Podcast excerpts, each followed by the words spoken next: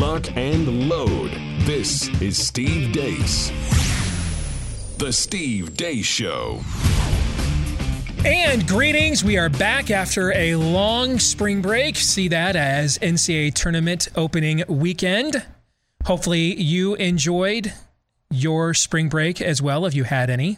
Um, my name is Steve Deace. In case you had forgotten, it's been a few days.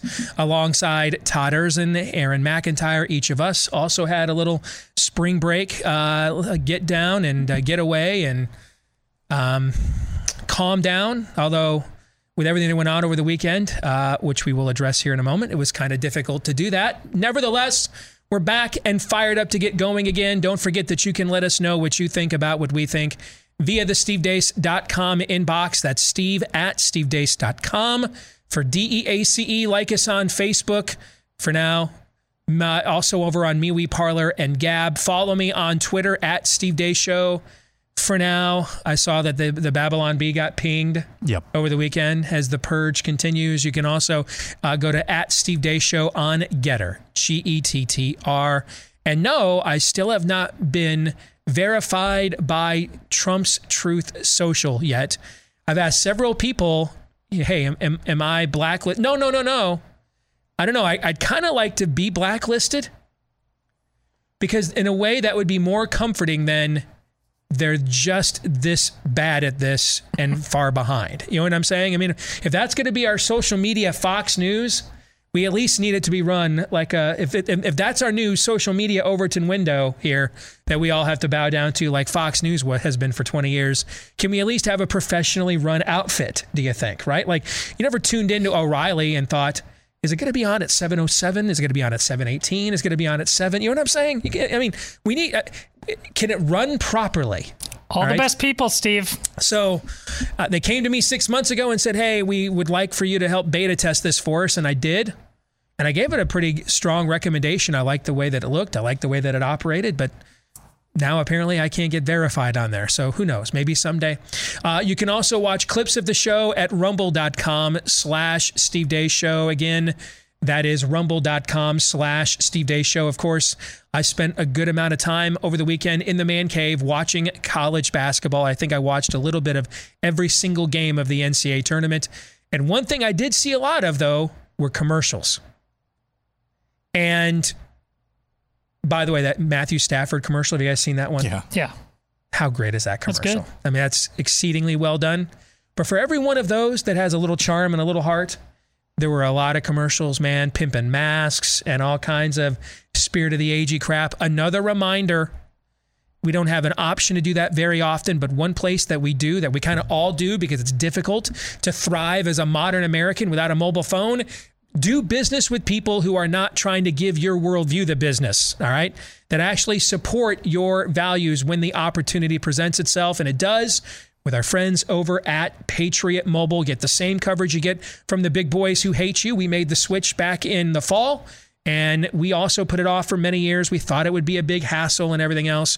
We got the same coverage we got for 20 plus years from T Mobile without directly giving money to people that hate us. We even upgraded a couple of our phones in the process. They've got a grade A customer service team over there. If you're a veteran or first responder, let them know when you go to make the switch. They'll give you even bigger discounts as a way of saying thank you for your service. As for everybody else, they've got deals going on all the time right now.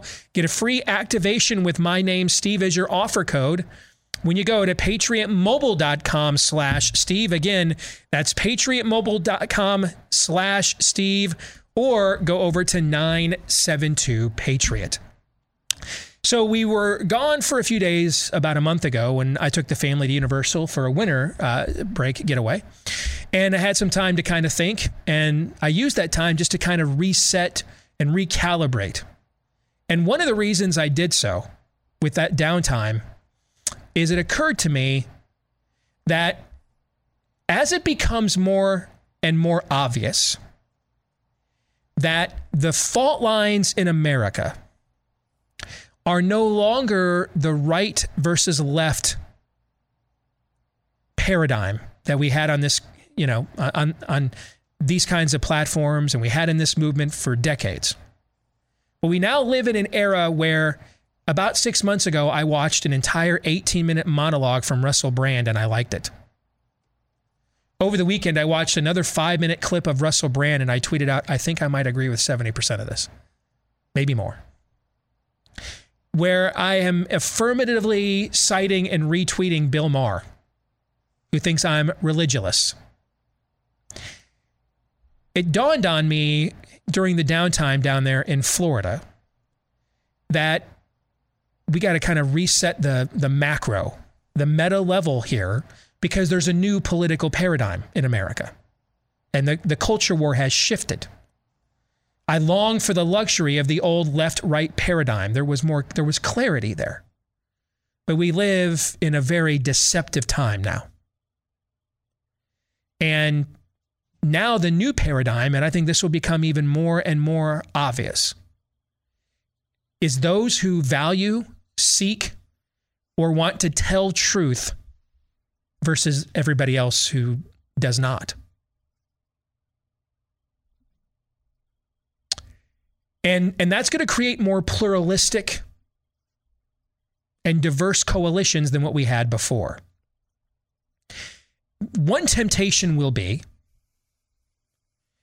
to honor that coalition idolatrously by changing my convictions and what I believe in order to serve that coalition. Now, if you have to change your convictions and what you believe in order to serve a coalition, it's not a coalition, it is a cult. You just described groupthink. But given what transpired and the controversy over both Lia Thomas and Dave Rubin, our colleague here at the Blaze over the weekend, there and and and I think we need to be reminded they are kind of the same story.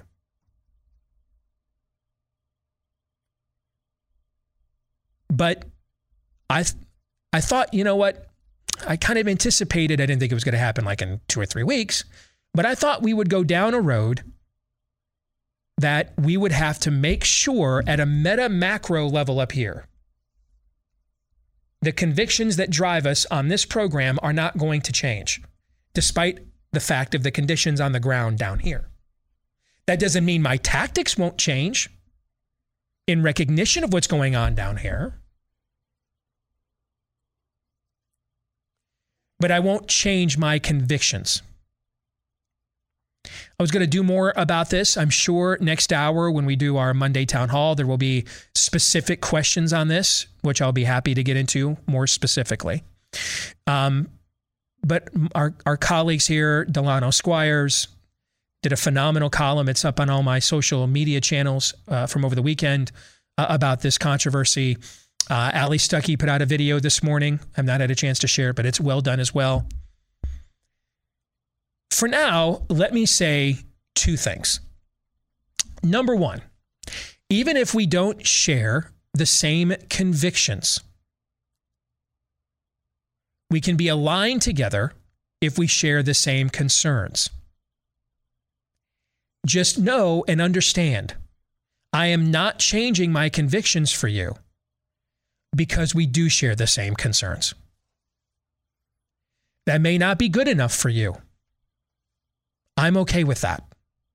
And I don't take it personally. But if you require all of my convictions to line up with yours, to be in an alliance, and your convictions differ from mine, I'm not changing my convictions for you. My convictions are the things that I am ultimately and eternally accountable to God for. My concerns or my positions are things that I have a wide range of depth of concern about.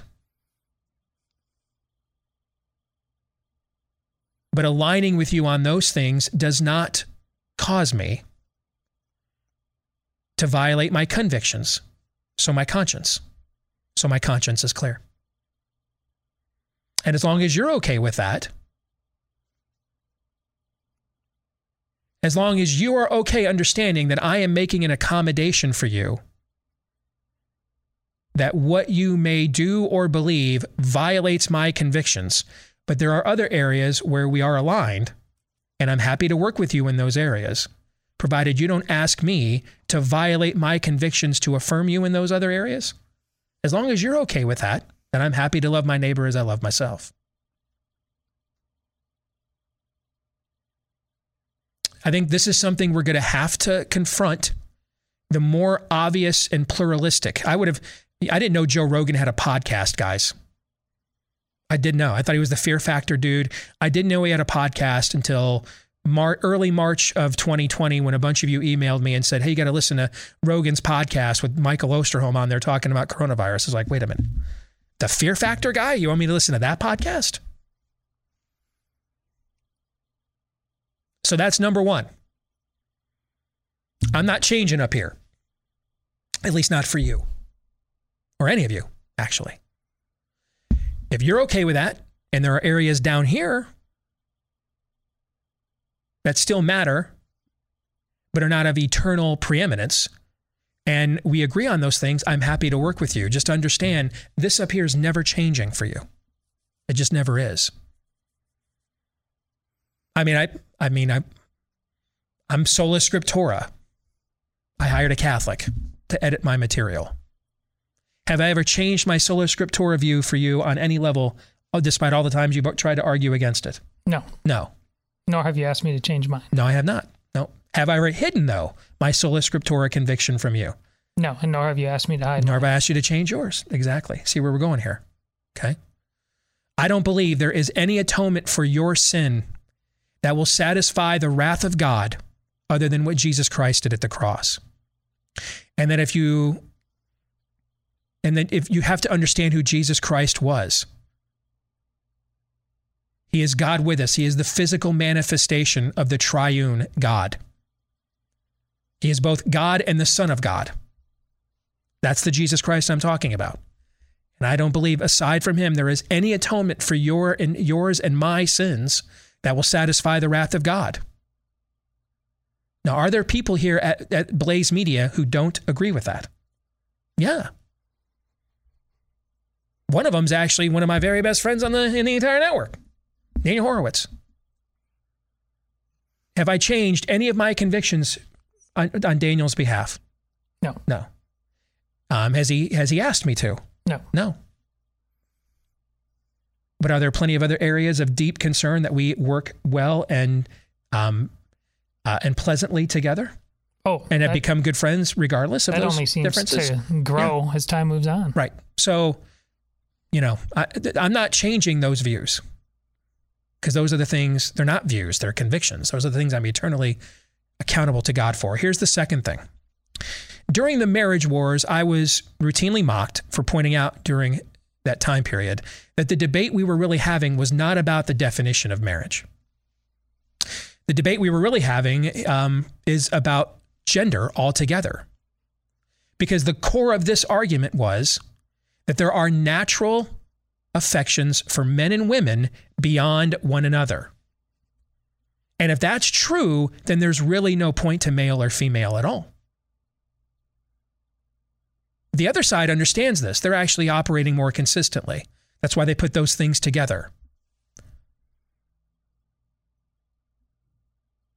They intended from the very beginning. They, they did not just intend to blur a, one of these lines, they intended to blur them all from the very beginning.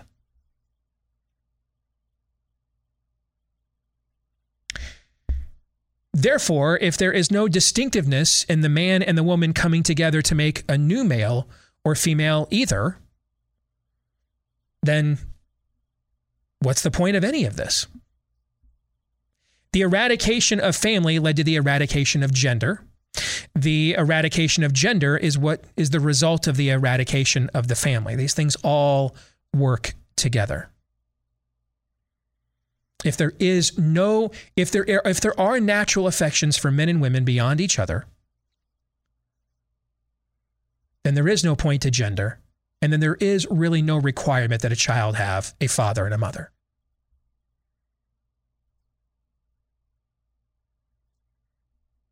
for it is only when a man and woman come together or what we used to call a family that our species actually creates a new being.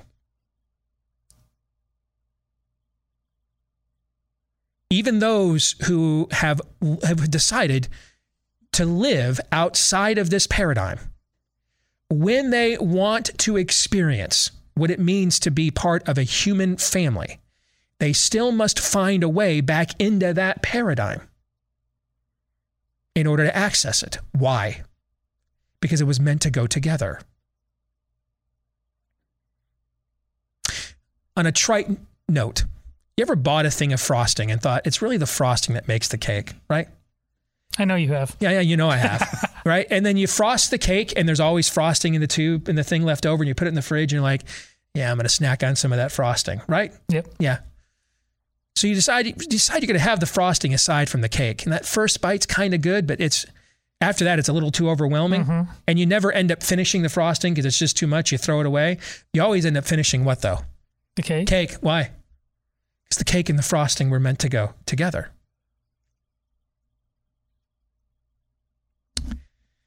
It is only when a man and woman come together, what we used to call family, that our species creates a new being.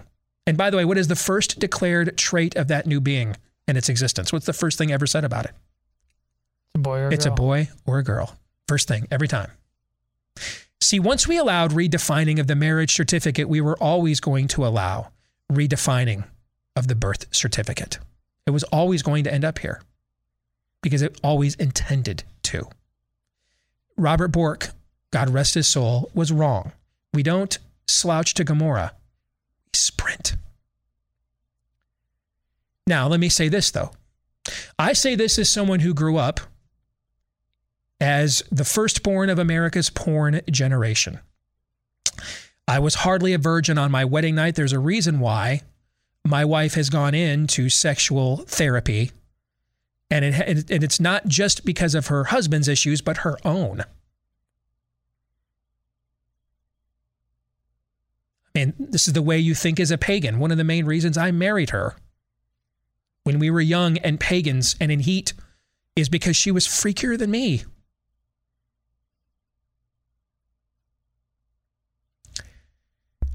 I have struggled with sexual temptation my entire post puberty life as an adult. So I am well aware. I live with it every day. I am well aware of how weak the flesh is. So I've lived the other side of this too. I'm a kid born to a 15 year old mom. She was not assaulted. She had sex with her high school senior boyfriend and conceived a child. She then almost aborted me. She chose not to.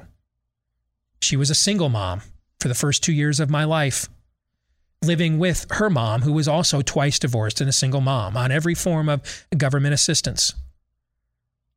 Even after we married my abusive stepdad, who never really accepted me really as his own. Many of those first years we struggled. I was on government cheese, ADC, food stamps, all of it. These programs were not created because there was too much marriage happening in America, too much of people waiting to have children until they were married.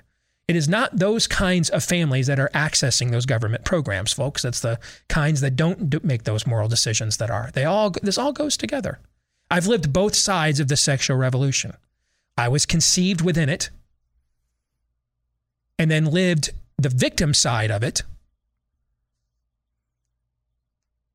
and then got older and victimized others with it who also were victimized by it and victimizing others. None of us here. There's not a household in America that has not been tainted by this. That's the beauty of the sexual revolution. We all think we don't have room to say anything now. So I'm not, that's the standard. The standard is kids need a mom and a dad. The primary, not only the clitoris works long after a woman keeps producing eggs that can be fertilized. So it's not the only purpose of sex, but it is the primary purpose is the perpetuation of the species.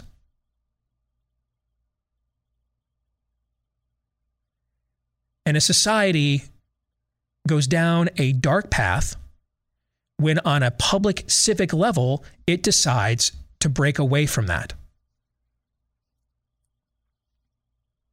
And we have been living testimonies to this as a society for going on 50 years now. That is the standard. But I am no standard bearer. I'm just the messenger here. I've violated the standard too. And I have the scars to prove it. So the question really is what's the solution to this? When we end up breaking the natural law, it breaks us.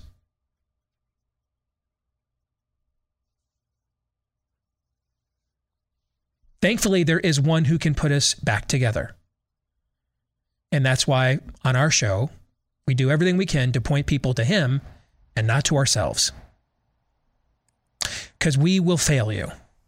We already have. We will disappoint you. We already have. We're human.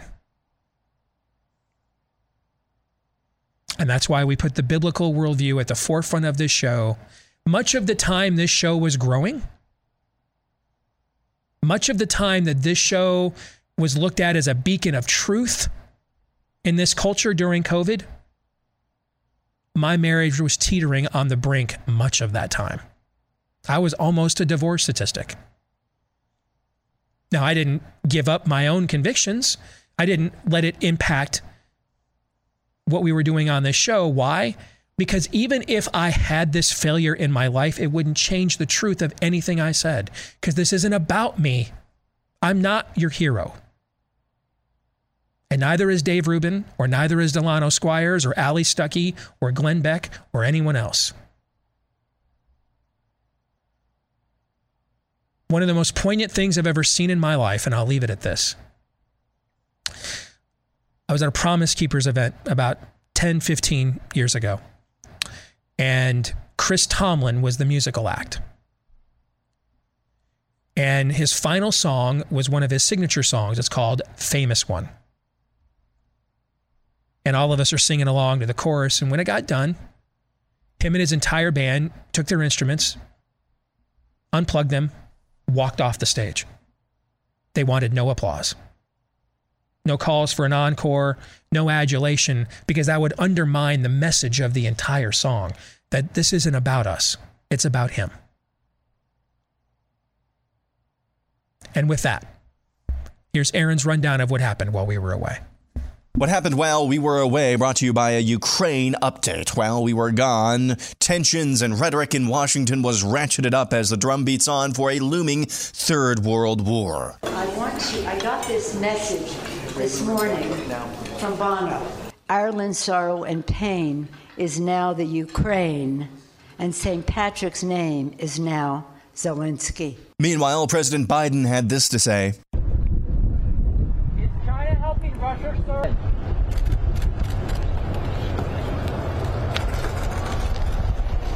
In other news, Lord Farquaad was back on the Sunday morning shows. We have to be careful that if we do see a surge as a result of that, that we're flexible enough to reinstitute the kinds of interventions that could be necessary to stop an additional surge. China is dealing with its worst COVID outbreak to date, or so they want us to believe. Here's a chart showing confirmed cases in China, according to Our World in Data over the past two years. Yeah, going from nothing to all the cases in like a week seems fishy to me.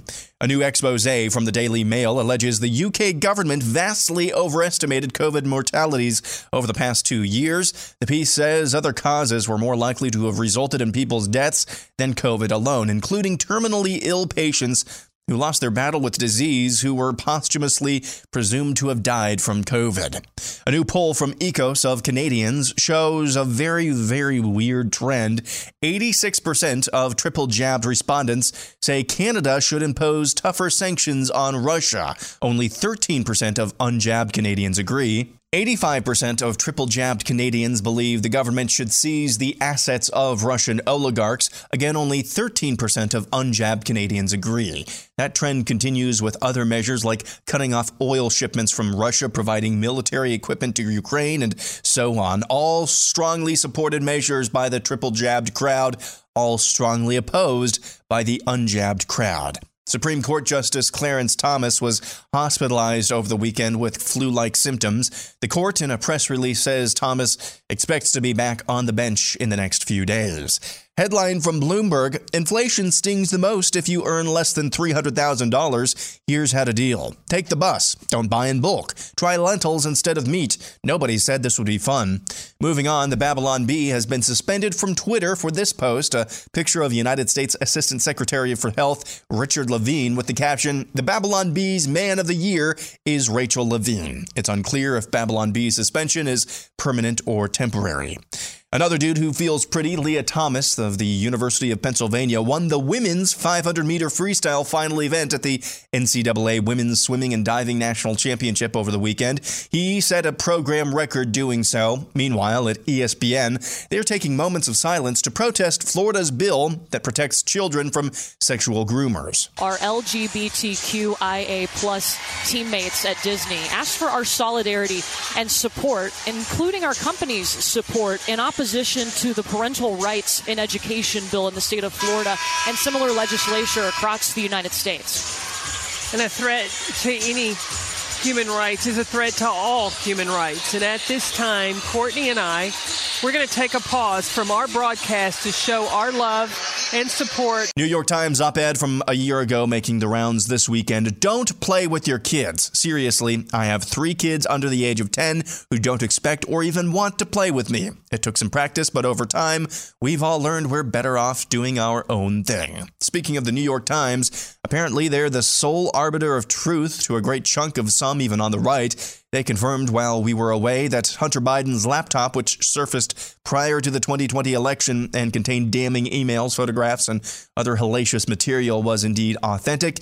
Nobody's apologized or been held accountable for censoring that story, as you would expect. And finally, how to tell the difference between good Nazis and bad Nazis. Here's comedian Danny Polishchuk. Hi there, my name is Rance Mullenix from the U.S. Department of Enlightenment, and today I am going to be providing you some helpful tips on how to spot misinformation and disinformation during these difficult and confusing times. One of the most common things people ask us is how to spot the difference between good Nazis and bad Nazis. So here's a handy little guide. Adolf Hitler, bad Nazi. People that know the difference between there, there, and there, good Nazi. People that supported the Ottawa, Canada trucker convoy, bad Nazis. The Azov Battalion, good Nazis. Donald Trump, bad Nazi. Walt Disney, good Nazi. The Charlottesville protesters, bad Nazis. Ukrainian soldiers with a black sun patch, good Nazis. And that's what happened while we were away. That poll, um, I anticipated we wouldn't have time with what I wanted to say at the top of the show and the rundown. So in the overtime today, that poll it's from the Toronto Star, correct? Yeah, it's yeah. some other, but yeah, that's who published it. That that poll is one of the most extraordinary evidences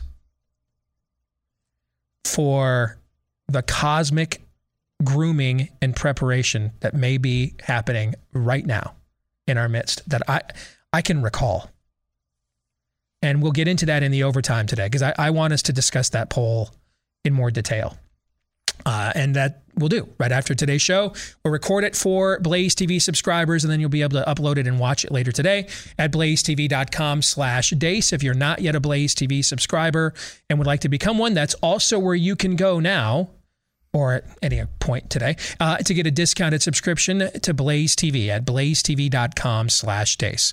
As for the rest of today's program, I mentioned next hour, our Monday Town Hall Ask Me Anything edition will come up, I'm sure. We will get some more questions without looking at them uh, along the lines of what I addressed at the top of the program. Todd, right? You're the one that picks those? There weren't as many as I thought, but they're there. Okay. But when we come back, our good friend Julie Kelly from American Greatness, the latest on January 6th, and now the Whitmer trial. We'll get to that and more with her in a moment.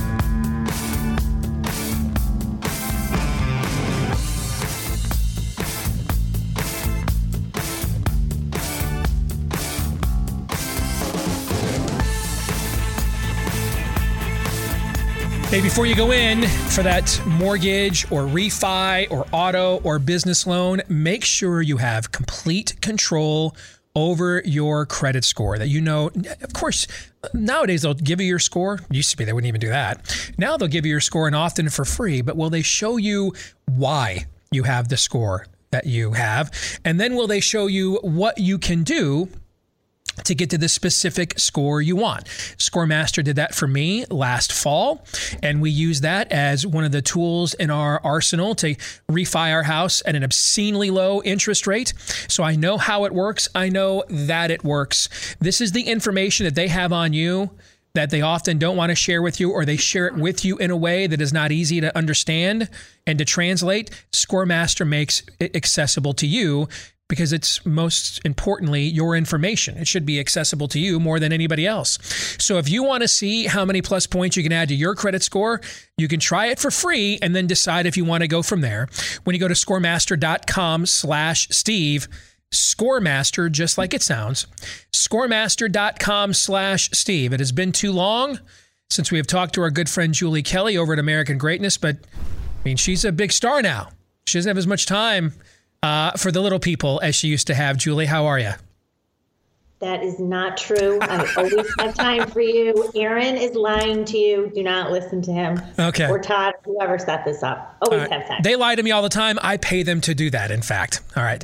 But that's a topic for another day in my fragile male ego. All right, let's let's get to what is going on. Uh, let's start with the Whitmer trial. And this this started this week, correct? Or today, actually, Last right? Week. All right. Last week. Last week. Okay. And this is the crazy case where there was allegedly a kidnapping plot of the Michigan governor, Gretchen Whitmer. But I've been following your reporting on this, uh, like I have on everything else. And this again seems like another case, man, where there's more to this than meets the eye. Tell us about it. Honestly, you could take the best fiction writer in the world, and they would not be able to concoct this sort of plot that apparently the FBI and who knows what other agencies were involved in. So we're talking about the plot to allegedly kidnap and perhaps kill Gretchen Whitmer.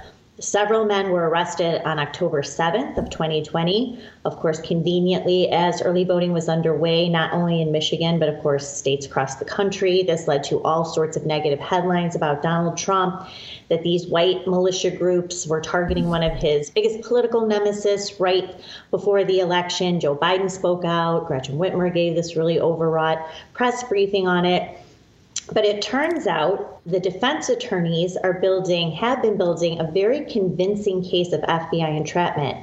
You have at least a dozen undercover agents and informants, and it looks like far more as I'm covering the trial, people who are mentioned who have not been charged um, that were centrally involved in this plot from the very beginning, shepherding and organizing, luring these men to different activities, training camps, reconnaissance, meetings, etc. The FBI was paying for all of this and really lured sort of this ragtag bunch of misfits in a way together to uh, portray them as this dangerous right wing white supremacist militia who is going to kidnap the, governor, the governor of Michigan. But it looks like all along this is yet another uh, very intricate uh, and successful FBI plan to involve itself in another presidential election, which it, it definitely did.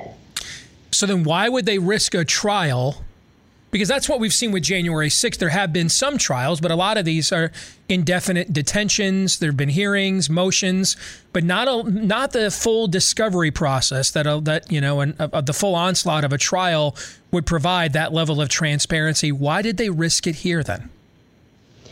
So that's a great question, and I get that a lot. Steve, there's no way the government could drop the cases. Two of the men have already pleaded guilty, and they will testify for the government.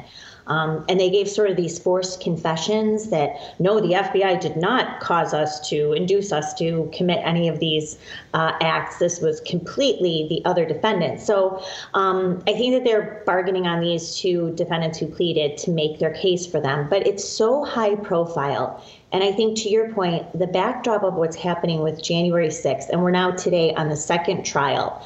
Um, but as these trials are ongoing, and people are raising questions about the FBI's involvement. I really don't think the DOJ could have just dropped these cases without raising whole lots of other questions. And of course, the defense then filing suit against the government for entrapping their clients. Um, but I don't think it's going well for the prosecution at all. They now have on the stand uh, last Friday and today was covering their chief, uh, their chief informant. His name was Dan. Paid $64,000 by the FBI for six months' work. Got new tires, got a new laptop. Uh, they reimbursed him for a loss on his home he said he had to sell because he was afraid he was going to be exposed as an FBI CHS uh, confidential human source.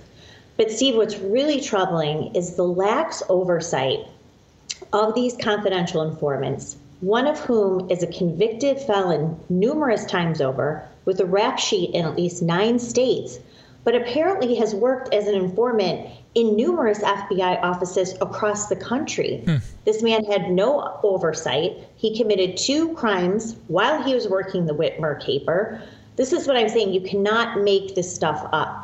But it's very clear, and I think that the defense is making a strong case before the jury um, that not only the FBI put this together, they leveraged the anger and outrage over COVID lockdowns and the 2020 race riots to induce and record these men sort of raging about what was happening in their country and in their government at the time. How much longer before they, they go full OJ if I did it here and, and just say, listen, these white supremacists, these white nationalists are, you know, from a domestic threat, not any different than Mr. Assalamu alaikum over there. And, you know, we're, we're constantly trolling that pool, that shallow DNA pool, uh, to see who uh, takes the bait and would and would blow up a building or a church or a bank if we gave them an or a federal building the opportunity. And so we prime the hook for for those people over there. So we're just doing the same here now for these white nationalists, these white supremacists. So yeah, we've got plants in all kinds of these enclaves. It's not our fault they're taking the bait. They take the bait because they are showing by doing so that they're willing to act out Timothy McVeigh style. How much longer before they just flat out go with that explanation? I'm not sure. Um, the trial is expected to last a few weeks, maybe even five or six weeks. So it's only a matter of time before we figure out exactly what the government's counter strategy is going to be here. Of course, that's been the argument all along. Well, of course, we're running informants and undercover agents into these groups. We have to see what they're doing. Um, CHS confidential human source Dan has testified that yes, he he tried to motivate these defendants to commit other crimes in a way to de escalate what their plans mm-hmm. were to kidnap and kill the governor. But of course, these men were so destitute. The main defendant, the alleged co- uh, co- uh, ringleader, a man named Adam Fox, lived in the decrepit cellar of a vacuum repair shop in a Grand Rapids strip mall. If he had to go to the bathroom or brush his teeth, his lawyer said, he had to go to the re- Mexican restaurant next door. This man had no family, really no friends. Um, they sort of found him on social media, like a lot of people were ranting about what was happening with the lockdowns. This is how they targeted these people. So they so they found someone that didn't have they didn't found someone that didn't have the means or the opportunity, maybe motivations, but they lacked the means or opportunity to pull this sort of a caper off. But it perpetuates a political narrative that they want to uh, that they want to posit to the public. So they used him basically as uh, a guinea pig. Is that basically what you're saying here? Yeah, he was a dupe. I mean, he was lured into this with other men who they just saw were observing on social media and kind of put them all together. They organized what was called a National Militia Conference in Dublin, Ohio on June 6th of 2020. They invited, lured these men in, the top, one of the other top informants, the criminal I was referring to, Steve Robeson. This is June 6th. They record these men who are infuriated about the ongoing riots throughout the country.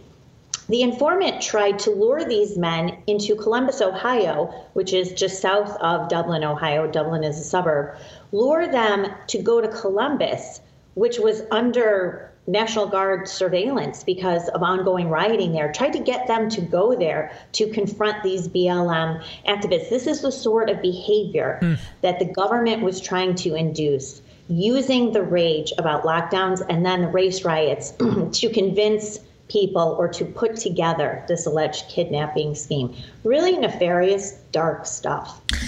Because even if you want to do the full David French here on this one and say, well, these guys would act out, that's why they took the bait, here's a question.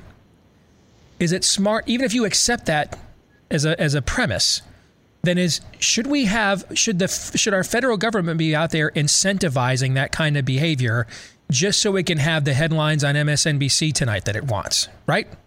So I, I don't know what the justification for this is either way.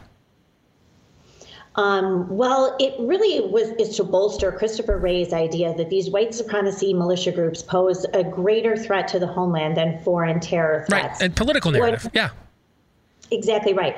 But what one of the confident, what Dan and another FBI agent, his handling agent, discussed in a text in uh, um, August was that they needed to work to keep this group together. It looked like this ragtag group who didn't know each other before the FBI got involved and put them all together. Mm. It looked like they were going to disband. One of the men they thought was too crazy, Adam Fox, one of the defendants called him Captain Autism they weren't friends. They weren't anything. They would sort of get stoned, and then the FBI would record them saying these things. In August, they want to kind of, they thought they were all going to go their separate ways. The FBI tells one of the informants, no, you have to keep this group together. You have to keep this group together. Hmm. They were asked, well, why would you want to keep a violent group together? Yeah. Well, to oversee what they were going to do. Well, of course, that's not the case. That's not what they were doing. Well, that's a good segue to the other thing I wanted to ask you about. Here, I got about two minutes, which won't do it justice, and I'm sorry for that. But what is the latest on what's going on with the January 6th detainees? Um, so the detainees, we still have about 70, 70 or 80 who are being held behind bars. Some of them now, Steve, going on over 14 months that they've wow. been incarcerated, awaiting trials, including non-violent defendants. So we had the first trial before a jury. DC jury took less than three hours to find what the very first defendant to face trial to find him guilty on five counts.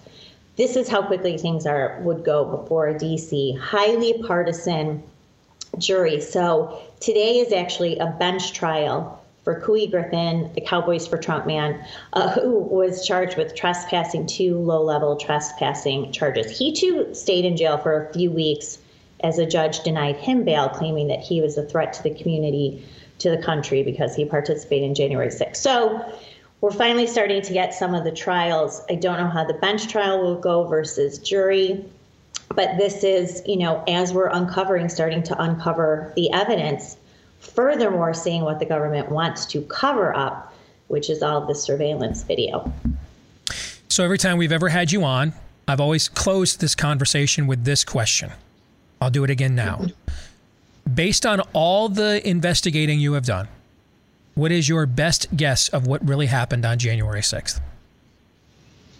Um, that it was still and uh, always has been, and there's more evidence that it was an inside job, that it was mostly conceived and concocted by the same forces that put together the Whitmer kidnapping plot on a grander scale um, of course, storming the Lansing Capitol was part of the Whitmer kidnapping plot. I think that was a trial run for what we saw on January 6th. And I don't think the country is ready to really grasp the complexity and the totality of what our government did to make sure that January 6th happened. Now you're talking MK Ultra kind of stuff here, Julie. You realize that, right? I mean, that, that's kind of what you're talking about. What do you mean? Who did you say? MK Ultra, like the, the, when they they experimented on their own people to create LSD, stuff like that. I mean, I, that's that's that's kind of what you're talking about. Is that level of of of government skullduggery? That's what you're talking about. It is. I, I really don't think, Steve, people are going to be able to wrap their minds around what what did what happened before, during, and certainly after January 6th. But what I'm hearing about the evidence that is coming out what the government is concealing, not just 14,000 hours of surveillance video, but still to this day has 400,000 pages of FBI records that they have not made available to defense attorneys. Mm. Even as trials are starting. Yeah, what's the benign innocent uh, explanation for there's that? the reason why. Yeah. That's right. Yep. You're doing great work, Julie. Quickly, how can our audience continue to follow that work? I'm at uh, American Greatness, amgreatness.com. And of course, as you know, I'm on Twitter all the time, Julie underscore Kelly 2, which is where I'm live tweeting the Whitmer trial. Um, and that's basically where, and my book, of course, on January 6th, available on Amazon. You have done phenomenal work. Keep it up. All right. Thank you, Julie. Thanks, Steve. You bet. You know, if you're a dog owner, you know that taking care of your pet means more than just giving them food or water, right? You like to baby that thing. It's part of your family, so its health and its happiness is important to you. That's why I've been telling you for a while now about Ruff Greens. It is the supplement powder that goes into your pet's food that does for your pet what the supplements we take does for us because we have to take supplements these days because a lot of the vitamins, minerals, and nutrients that we need from our food are stripped out of there with the way that we process food these days. Same things happens to our pet's food, and that's where Ruff Greens come in. But maybe you're concerned your pet won't like it. Here's one way to find out. We give you the first 14 day jumpstart bag for free to see if you don't see a difference in your pet in two weeks or less. You just pay for the shipping, but the bag is on us. When you go to ruffgreens.com, R U F F for ruffgreens.com, or give them a call at 833 Ruff Dog. Got about a minute or so here. Thoughts on the conversation we just had with Julie Kelly.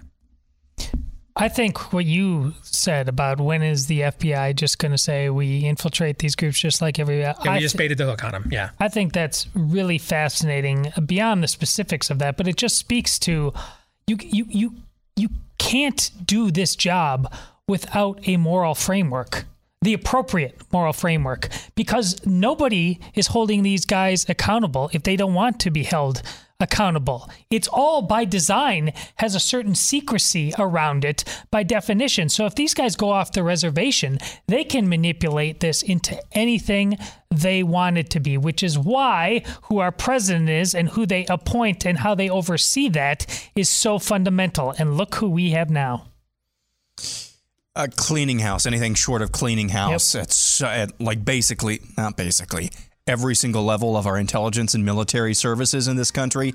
Anything short of that is unacceptable. That's what the church committee and a lot of those select committees in the 70s were about when things like MK Ultra and stuff like that came out. Was cleaning up the intelligence community. We'll come back with hour two here in a moment.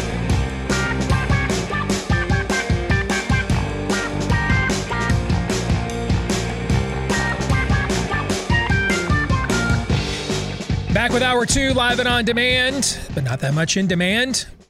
But someone's got to do this job, so why not us? My name is Steve Deace. His name is Todd Erzen. His name is Aaron McIntire. You have a name too, I would assume, which we may get to know one day if you take advantage of the stevedeace.com inbox by emailing the show, steve at stevedeace.com or D E A C E. Like us on Facebook, MeWe, Parler, and Gab. Follow me on Twitter at Steve Deace Show and Gettr. Uh, and then also get clips of the show free of censorship and free to watch at rumble.com slash Steve Deace Show as well. That's rumble.com slash Steve Deace Show. And if you are a podcast listener, we appreciate you. Thank you. Please show your appreciation for us by leaving us a five-star review and or hitting subscribe or follow if that's the word that they use on your platform of choice. Now, the more of you that do that, I'm told anyway, it helps our show. I I, I don't know how. I just know though that it does boost our fragile male egos. So we're all for it and want to thank all of you that have provided us the boost that we need. Thank you. Um, this part of the show brought to you by My Underwear, or at least the company that makes it. Uh, how good? I, have got a script and everything here. Let me just tell you this. This is this is how you know a product product is good. Right. A couple years ago, Tommy John comes to us about doing some advertising on the show. I'm like, sure, why not? Send me a few pair of underwear. I loved it so much, I went and bought more. And I've done that a couple more times too, so that I could gradually, because it is not inexpensive. I'm not going to lie to you. It's not an inexpensive product. But, you know, you do get what you pay for in this case. So gradually over time, I replaced my entire underwear drawer with Tommy John. That is now all that I have. That is how good it is. It's the only underwear I have worn in over a year. Not the same pair. So that's the best absolute endorsement that I can give. So with that now, um, get 20% off your first order if you would like to try it. And yes, they have stuff for the ladies as well. Uh, TommyJohn.com slash Steve for 20% off your first order when you go to TommyJohn.com slash Steve. All right, coming up now, it is time for our monthly, or no, Monday, not monthly. Monday town hall, ask me anything Facebook edition and we no questions are off limits. Todd though, they're off limits to me. I, have not seen any of these questions before they will get read here live on the air. Todd selects these questions for each round and then feeds them to Aaron. So are we ready to go? We are. All right. Aaron, you may fire when ready. We will begin with Ian David Frazier. Why won't you and the rest of Cultural Right directly speak out against Dave Rubin and the heads of Conservative Inc. for fully supporting them? Everyone was openly criticizing Mayor Pete for doing the same thing as Rubin, but has since been silent from the likes of you, Matt Walsh, and the rest of the vocal activists. This question was sent yesterday? Yeah. Okay. I mean, I wasn't wasn't silent about this the entire time. I mean, I I posted a Twitter thread on it when I was on vacation. Um, I posted uh, something similar on every single one of my social media networks.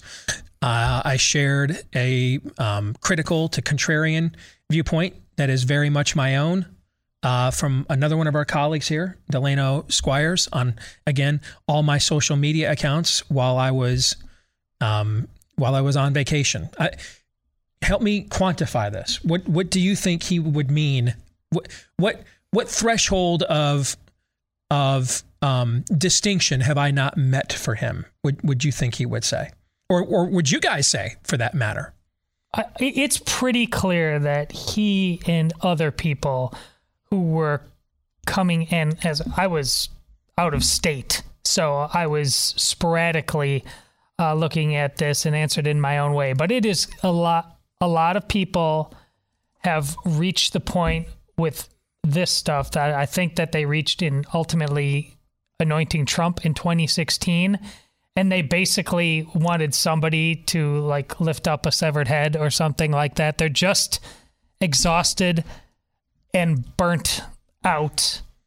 And I don't, you know, I, I don't know if the two names there versus anybody else have any specific meaning or they're the ones they actually trust the most so they're reaching out but i i you could just the the feeling of frustration was palpable among me people like do we have anybody out there who really believes what they say there was pushback from people even within our own company i've not seen much pushback elsewhere from other companies but i mean there were people who pushed back on this pretty quickly from within our own company and publicly i mean i had uh, so um, I, I don't know Dave Rubin very well.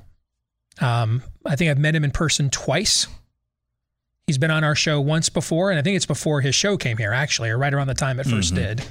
I have been on his show before. They, ironically, actually asked me to come on Friday on his Friday roundtable. My wife and I had an appointment that we had put off for a day that I had a day off, and it was right when he was taping, so I could not do it. Um, so, um, this isn't where I have some uh, personal relationship or anything of that nature. If if you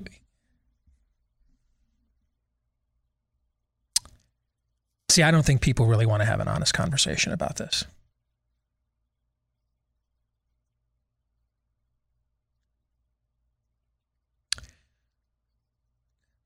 Are you sure you want me to have an honest conversation about this?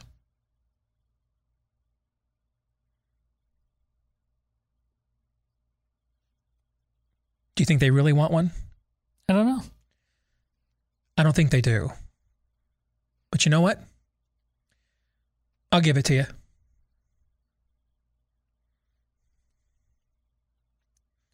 One of the most powerful scenes in the New Testament is when a woman caught in adultery is brought before Christ. Now, here's the thing Can a woman commit adultery on her own? No. No. She cannot commit adultery on her own. Which means if she was caught committing adultery, there had to be another being there, most likely a male, correct? Mm-hmm. Why isn't he brought before Christ? Ever thought about that? I mean, if she's caught in the act of adultery, why isn't the man brought before Christ? Right? Sure. Notice he's not. And so, right away, that is a hint. That's a hint here that the goal of bringing this woman before Jesus is not to uphold to the strictest notion the Levitical law, which did call for stoning such people. Because if the woman is caught in the act of adultery, and the other person that's part of the act is not brought forth, then right away, that's kind of a hint here that this isn't being driven by the most pure of motivations. And it comes in a time in Christ's ministry when they have been doing all sorts of things to trap him. Hey, Caesar's face is on this coin. Should we pay taxes or is that idolatry? Where does where where do where do you get the power to forgive sins from? There, there was a constant attempt to entrap him. And this is, in my opinion, yet another attempt. And we always focus on Christ's response, but we very rarely focus on the act that, provo- that prompted it.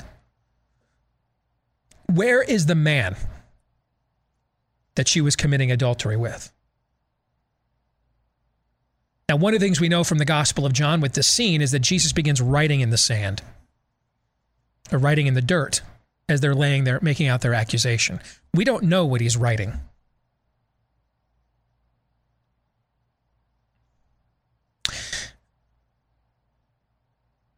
We don't know what he's writing, but could you imagine if it was the name of the man? Think about that for a second. He's God. Is he not is he not aware of what this woman was doing recently? He even knows what she's going to do 10 minutes later.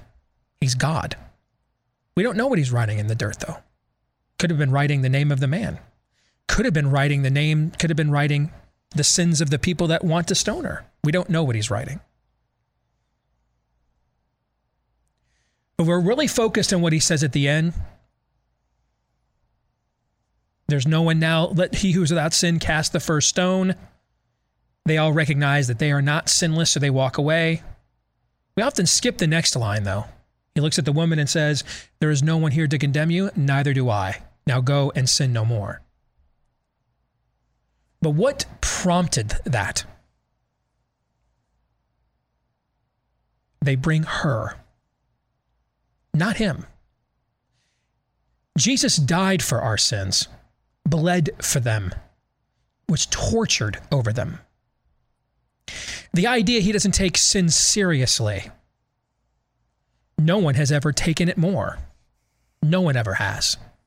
The real question is, though, particularly among us who have a tendency to scream and yell the most about them, do we take it seriously? Are we really being serious? A mob gathers, brings Christ a woman caught in the act of adultery. She is an adulterer. He, that's established, never challenged in that in that portion of scripture, correct? Mm-hmm. But it doesn't bring they don't bring the fullness of the transaction. Maybe it was with an upstanding member of the citizenry. See, as a female, first century Judea, she had no rights. Easy to grab her. Who was the man? Was he a landowner? Was he a, a member of the Sanhedrin? Was he a person of respect and rapport?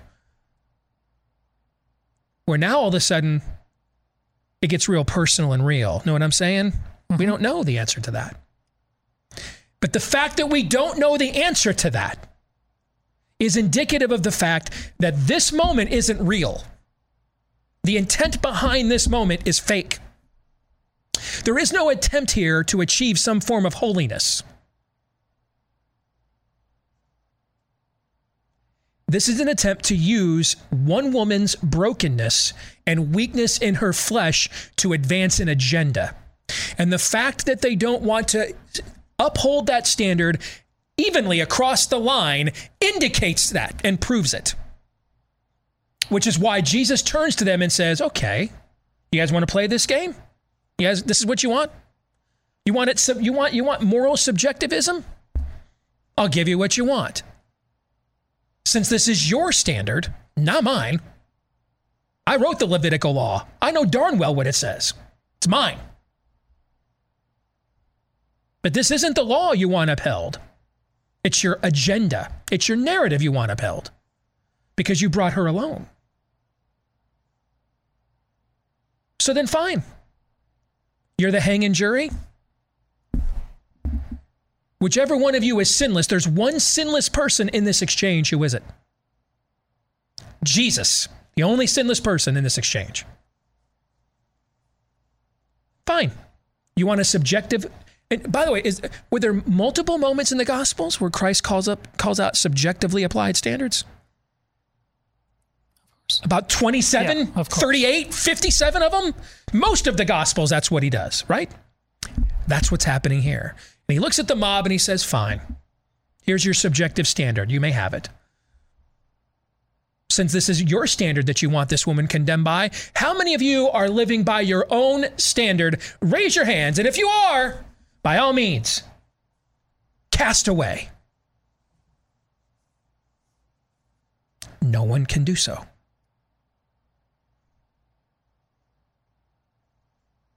There aren't separate wings. Homosexuals don't have a wing in hell. Unrepentant homosexuals don't have a wing in hell closer to devil, to the devil. And the fornicators are, you know, uh, you know, since they used penises and vaginas the right way for their sin, it's, it's a little cooler there. That's not the way this works.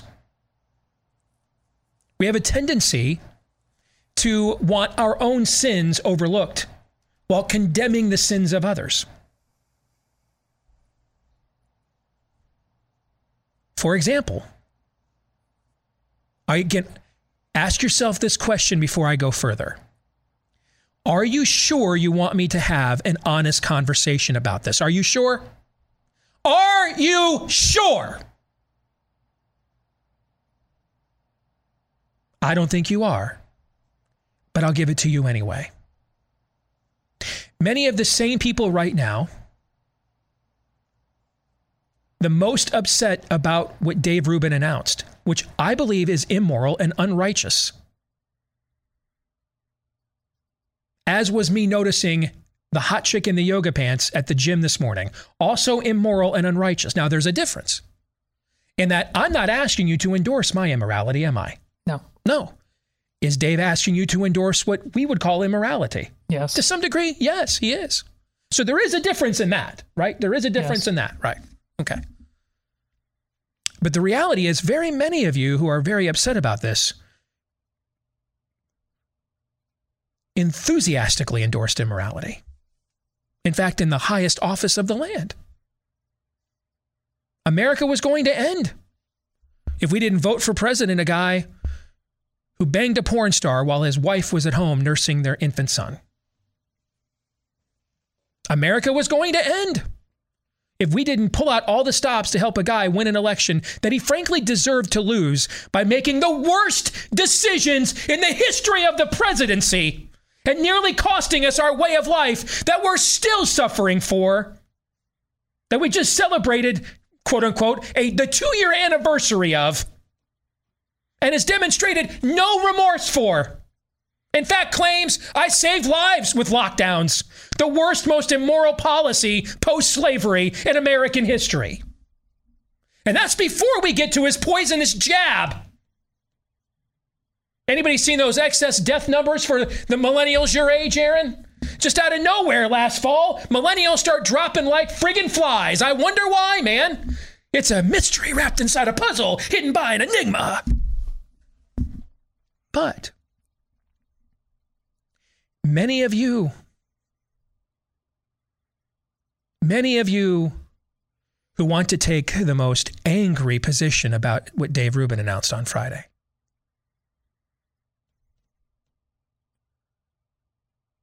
Were on your knees begging to God that an unrepentant sinner named Donald Trump could get reelected and save your country for you.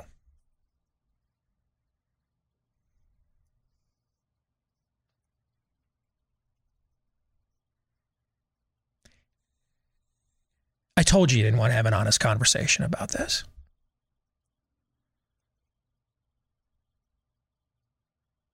Where were all of you when Donald Trump anointed Ric Grenell?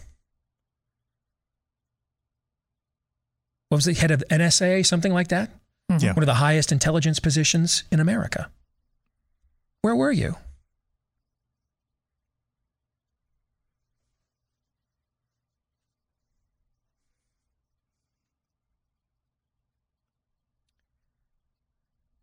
Judge not, lest ye be judged. For by the same standard you judge others, so shall you also be judged.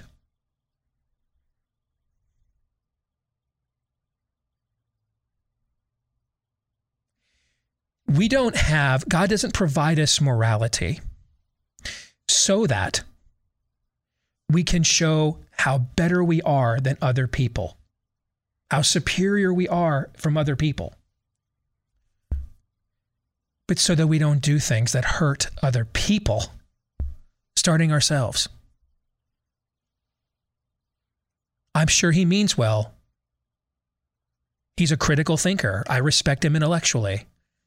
But Dave has already made a decision to harm his child by denying it a mother.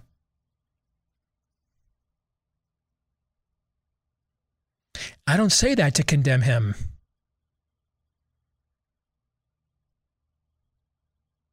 Because I am just as deserving of hell as anybody else. I say that for the sake of that child, because I'm commanded to love my neighbor as I love myself. And all of us deserve the love of a father and a mother. I know what it's like to not have one of them in my life. And I know what happens to you when you don't. I know the kind of person it turns you into, the kinds of challenges and demons you then have to uh, you have to confront and maybe never overcome. Because I don't have a father. I have a biological that didn't bother and an abusive stepdad who never really fully accepted me. So I know. I know. My mother almost killed me.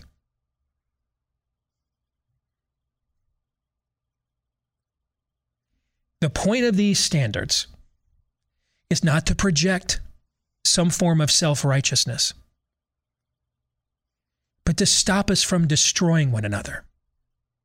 The same inclinations that caused Donald Trump to leave his nursing wife and bang a porn star were the same inclinations that caused him the first time Anthony Fauci showed him a little skirt. The first time Debbie Birx said, Here, Mr. Trump, here's how you'll be the hero and not kill 2 million people if you just do what we say. Those sort of same craven instincts are what led to what happened starting March 16th, 2020. To the man who said a week later, we can't, we got to stop these 15 days to flatten the curve. We got, I mean, yeah, we're going to come back. The country's coming back like Easter, perfect time for a resurrection. And then turned up Monday after Easter Sunday with 30 days to slow the spread. Many of the same people that don't want to take that jab cannot wait. And I agree with you. I'm never taking it. No matter what they threaten me with, I'll never put that crap in my body, ever. But many of you are literally counting down the days so you can vote for him for GOP nominee again. Even though he's basically a Pfizer salesman. So if you want to get nuts, let's get nuts. Are we sure we really want to have these conversations? See, I've not gone there previously because I have my own issues. What Dave Rubin is doing is wrong, but he's not really accountable to me.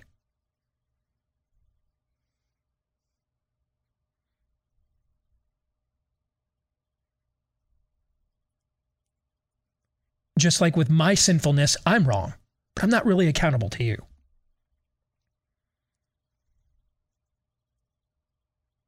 The question is, though, when we decide that we are accountable to one another, are we truly willing to wield that standard all the way through? The Word of God is a double edged sword. What does that mean? It pierces the one who wields it offensively and defensively. That's what it means.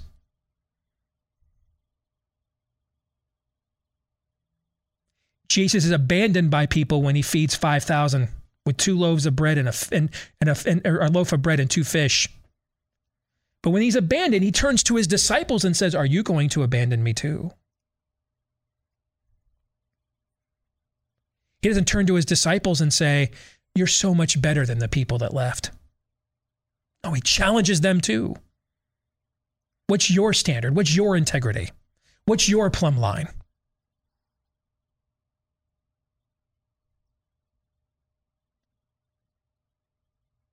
So I will do my best to imperfectly emulate my Savior.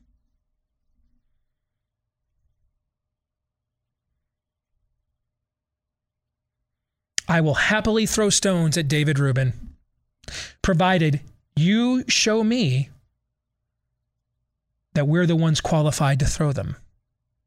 That we're going to take that standard all the way, all the way, all the way. No more adulterous political candidates, no more dishonest ones. Cuz see this is the this is the tragedy of a photographic memory. I remember some of you that love me now hated me when I told you the truth about Mitt Romney at a time that you didn't want to hear it. Because he had to win or America was over. Now that he's of no use to you, you cheer me on when I tell you the truth about Mitt Romney. Is this new truth about Romney? No. No, this poop's been true since 2007. It's just popular to say it now.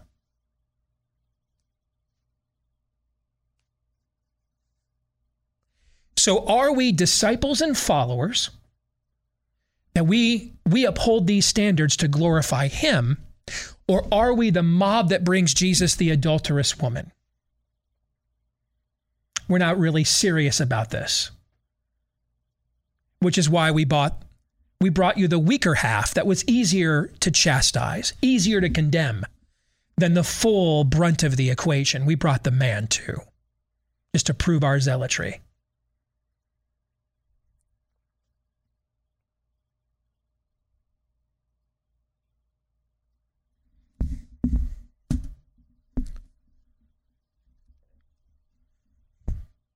Aren't you happy we had an honest conversation about this? If anything, I'm going to thank Dave Rubin because he's prompted one of the few really honest conversations we've had in this fake movement and industry that we have been for the last two decades that has taken all this freedom and liberty that came from our creator and handed it over for clicks and access and contributor gigs on Fox. Now we're getting real. Now this is real stuff now. Now we're having conversations that matter. Not, can I come up with the term biological male and maybe that won't get me banned so I can hold on to my followers because I got a book coming out next year?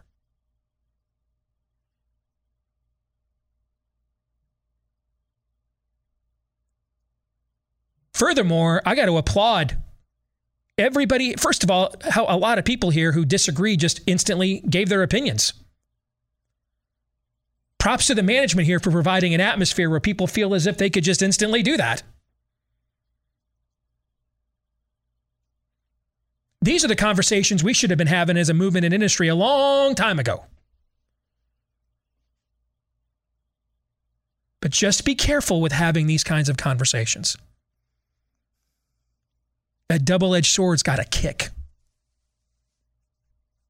a real kick to it.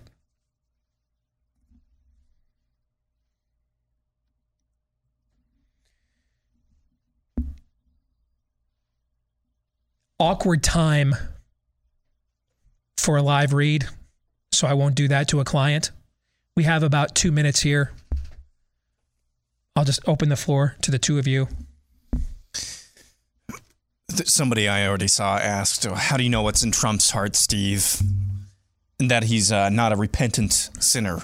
He said so himself. Yeah, he told us he wasn't. Yeah, he, he, said so himself. What was that? 2015, 2016, on stage in front of the can, uh, in front of a crowd, uh, on live television, asked if he'd ever asked God for forgiveness, and he said basically no, no, he's not.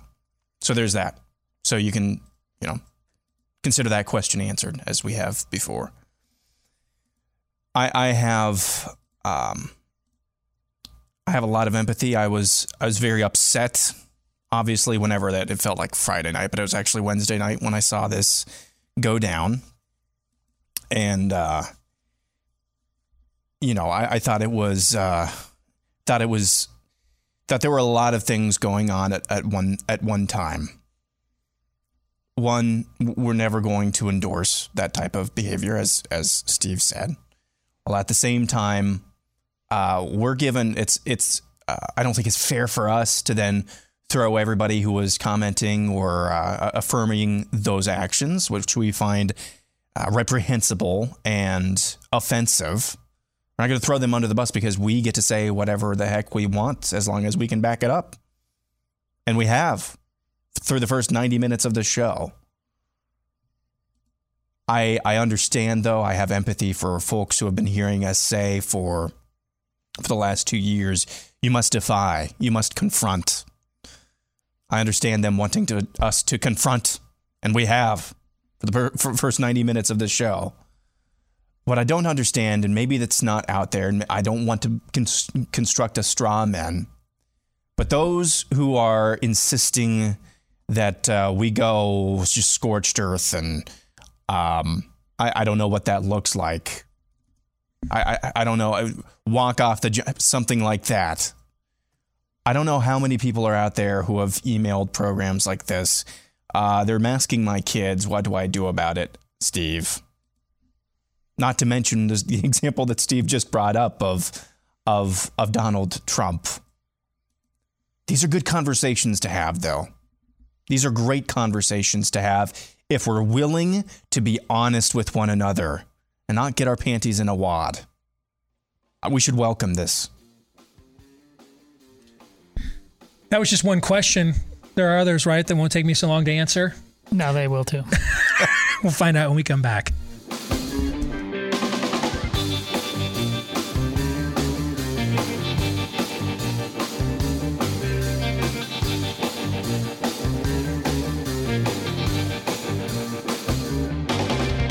Hey, did you know 9 out of 10 people still buy hearing aids from clinics, pay 5 grand or more, even though much more affordable options exist? That's why you've got to check out MD Hearing Aid. MD Hearing Aid is an FDA registered rechargeable hearing aid that costs a fraction of what typical hearing aids cost. Uh, hearing aids require clinic level care for the best results. Clinic level care comes from licensed hearing professionals. MD Hearing Aid brings you that clinic level care right to you via telemedicine from doctors and licensed hearing professionals. Founded by an ENT surgeon who saw how many of his patients needed hearing aids but couldn't afford them, he made it his mission to develop a quality hearing aid that just about anyone can afford. So if you want to get clinical level care for 80% less, you can do it with MD Hearing Aid. Just go to mdhearingaid.com. Use the promo code Steve to get their buy one, get one for $299.99 each. That's it. Under 300 bucks, about 80% less than an average hearing aid costs you right now. With mdhearingaid.com using the promo code Steve, they'll also add in a free extra charging case. That's about a $100 value for our audience right now at mdhearingaid.com slash Steve. All right, Aaron, back to the Ask Me Anything. One more question tangential to the conversation dominating the show today. This is from Kelly Vittorino. Do you think in vitro fertilization and gestational surrogacy is a violation of God's natural law? Now, this is a good question, and it is frankly something I had not really wrestled in depth with um, until I saw that uh, our colleague Allie Stuckey attached that to uh, this particular issue as well. Um, I'm, I'm. Here's what I will say. Because again, I'm not an oracle. I'm not a prophet. I'm a guy that does this does a, a show that just has read the Bible a lot. Okay. The the intent, the design, is for a man and woman to come together in order to create new life. The, the question I would have with IVF is what happens to the eggs that are unused. The question I would have with, and I would have other questions, but that's the first thing that would come to mind. And with surrogacy, the first thing I would have that would come to mind is are we not literally reducing women to birthing units? And why would we deny a child the natural connection with its mother? So if we were going to discuss those things, they're things that I'm not learned enough to take, you know, definitive pronouncements on right now. But if I was like on a panel and we were discussing it, those are the questions that I would pose and I would want to get the answers to. Yeah, I also, uh, if I can just interject, I know it's not Ask Aaron anything as well. I mean, Bella and I had a conversation about this this weekend in the context that it's being used with with um, Dave Rubin. I I don't think there's. I mean, that's just kids need a mom and a dad. So I don't. I don't. I think that's a non-starter in vitro and and surrogacy. I, I don't. I just think that's wrong to be used in this this, this way. I don't think there's any question about that. I, am not sure. I need to I need to listen to what Allie had to say. I'm not really sure there's necessarily um, any clear picture in the Bible to say no. I would ask though why this would be a primary choice when adoption is also available. As a Catholic, I would be remiss. I don't need to go on, but the answer is a clear and obvious yes from my perspective. It reduces all of us to a level of utilitarianism that is repugnant to the things of God. Ready right. to move on? Before we move on, I need your help with this one. Okay, because this is this is more up your alley. Got all right. It. So BattleBox is one of our new partners here on the show. Uh, they're a monthly subscription uh, service for handpicked outdoor survival and everyday carry gear. And you guys know, man, I don't go anywhere that there's not a couple bars on my phone and access to uh, live sporting events. You guys know I'm just the ugly American. All right. So this is way over my skis, Aaron. So you're the one that uh, you're the real man among us. This is this is this is your this is your jam.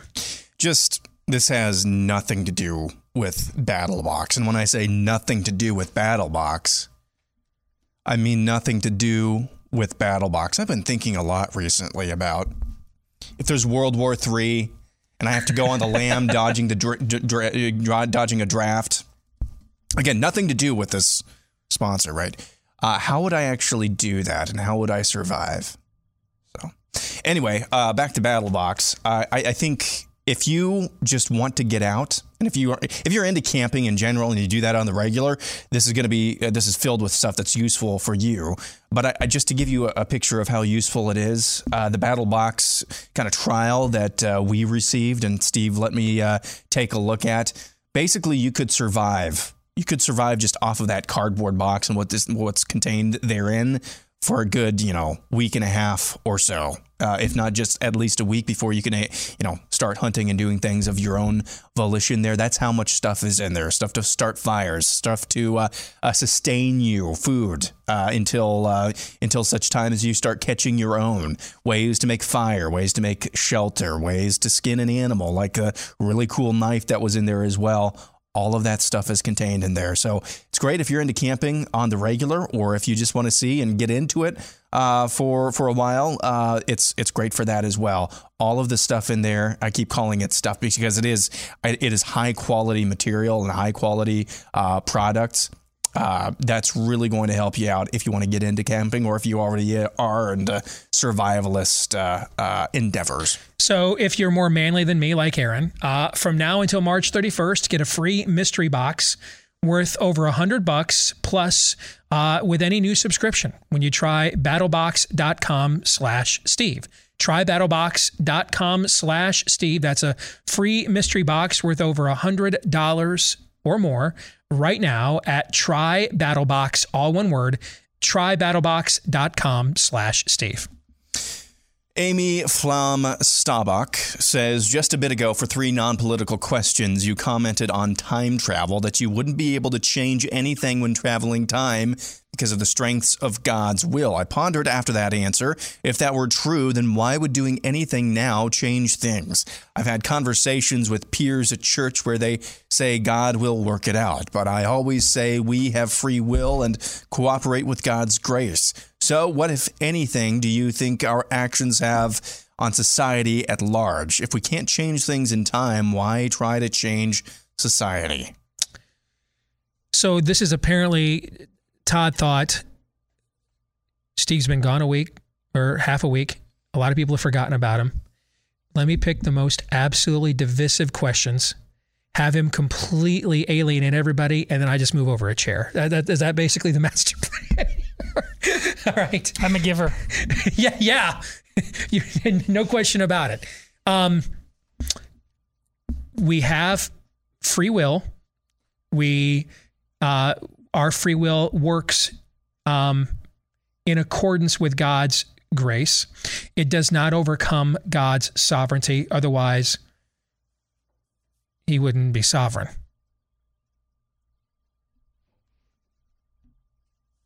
If, if what we do overcame God's will, we would be God. We cannot overcome God's will. It's within his sovereignty, within his will, that we are given free will. He didn't have to give us that. Now, the problem with our free will is it is fallen. We are sinners, which is why we often choose to sin with that will. And so Christ comes against our will because we so appreciated the gesture, we murdered him for it. Christ comes against our will to change our will. In some respects, this is very similar to the conversation we were just having about Dave Rubin. In that,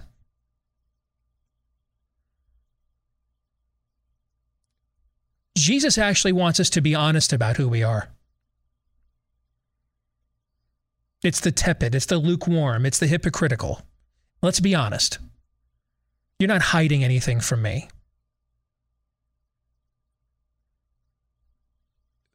Me and God had some very honest conversations up late at night.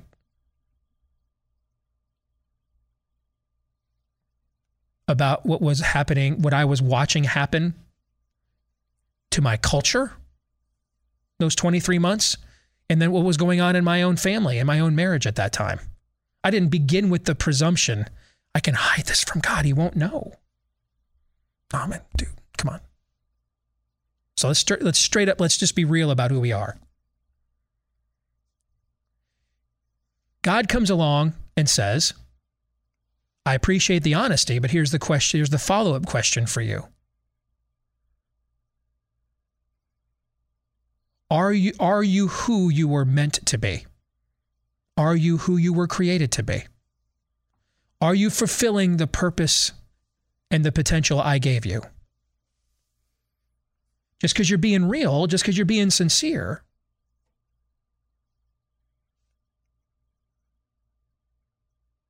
are you being what you were meant to be? Doesn't mean it's good.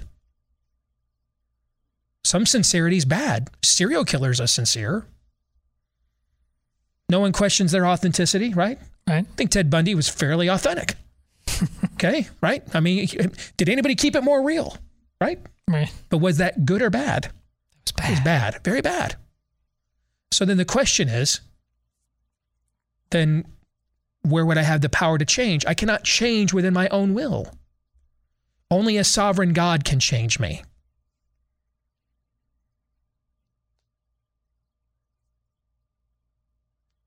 Now, he doesn't want to do it against your will. That's why it's a relationship. But ultimately, he at some point has to act against your will. Otherwise, no one would be saved because none would choose him. We're all sinners. There wasn't some special quotient of the Torah that we fulfilled, and God said, you know what? They checked enough boxes and they've shown me they're ready for Messiah. Send them Send them Emmanuel. Did, did we invoke that? No. No. When the time was right, God sent his son. Jesus, friend of sinners, while we were enemies, Christ died for us. So at some point, he had to violate our will. Now, we can all argue with each other how much of our will he still has to violate to get his way, but he had to violate our will somewhere to get his way. We didn't provoke him to send the Messiah. We didn't want to be saved. We didn't think we were lost. So it's not so much about how much free will you have, but how much free will you still want to use. Jesus prays, disciples t- say to Jesus, Teach us how to pray. Our Father who art in heaven, hallowed or honored, revered be your name. Thy kingdom come, thy will be done on earth as it is in heaven. They don't, he doesn't teach them, here's how to use your free will perfectly and morally. No, give up your will for God's. That's really the issue. We can do some damnable things with our free will. The question is will we exchange it for His will?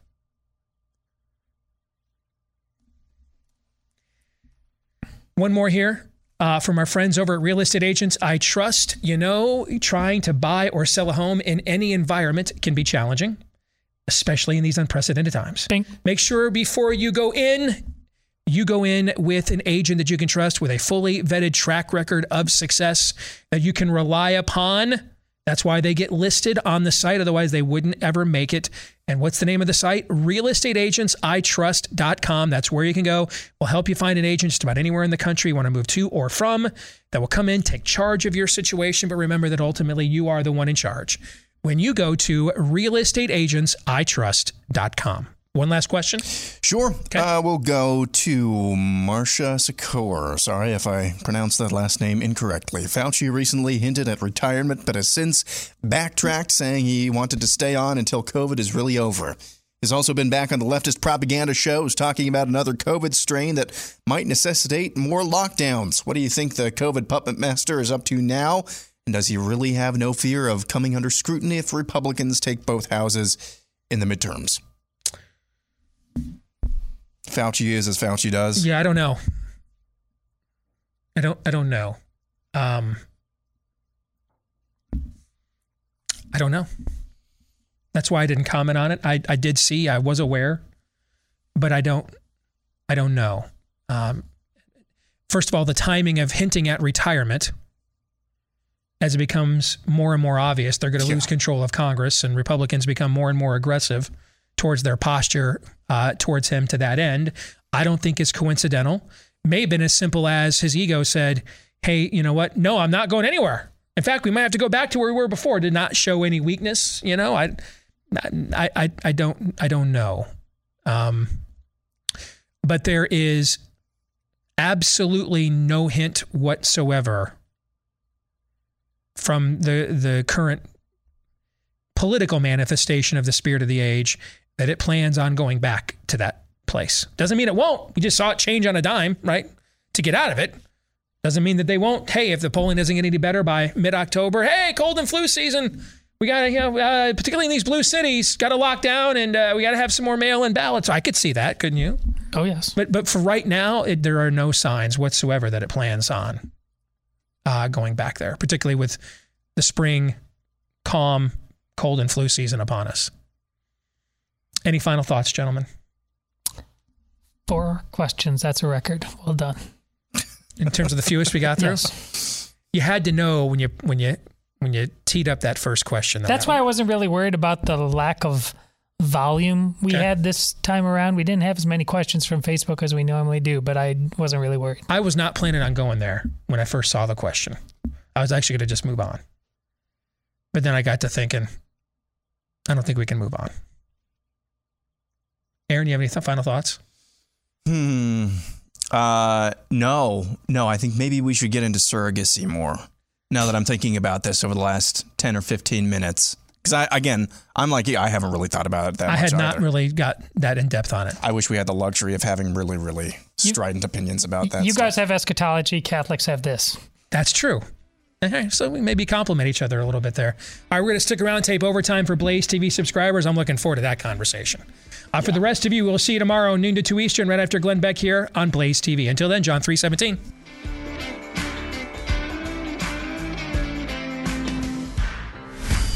This is Steve Deace. on the Blaze Radio Network.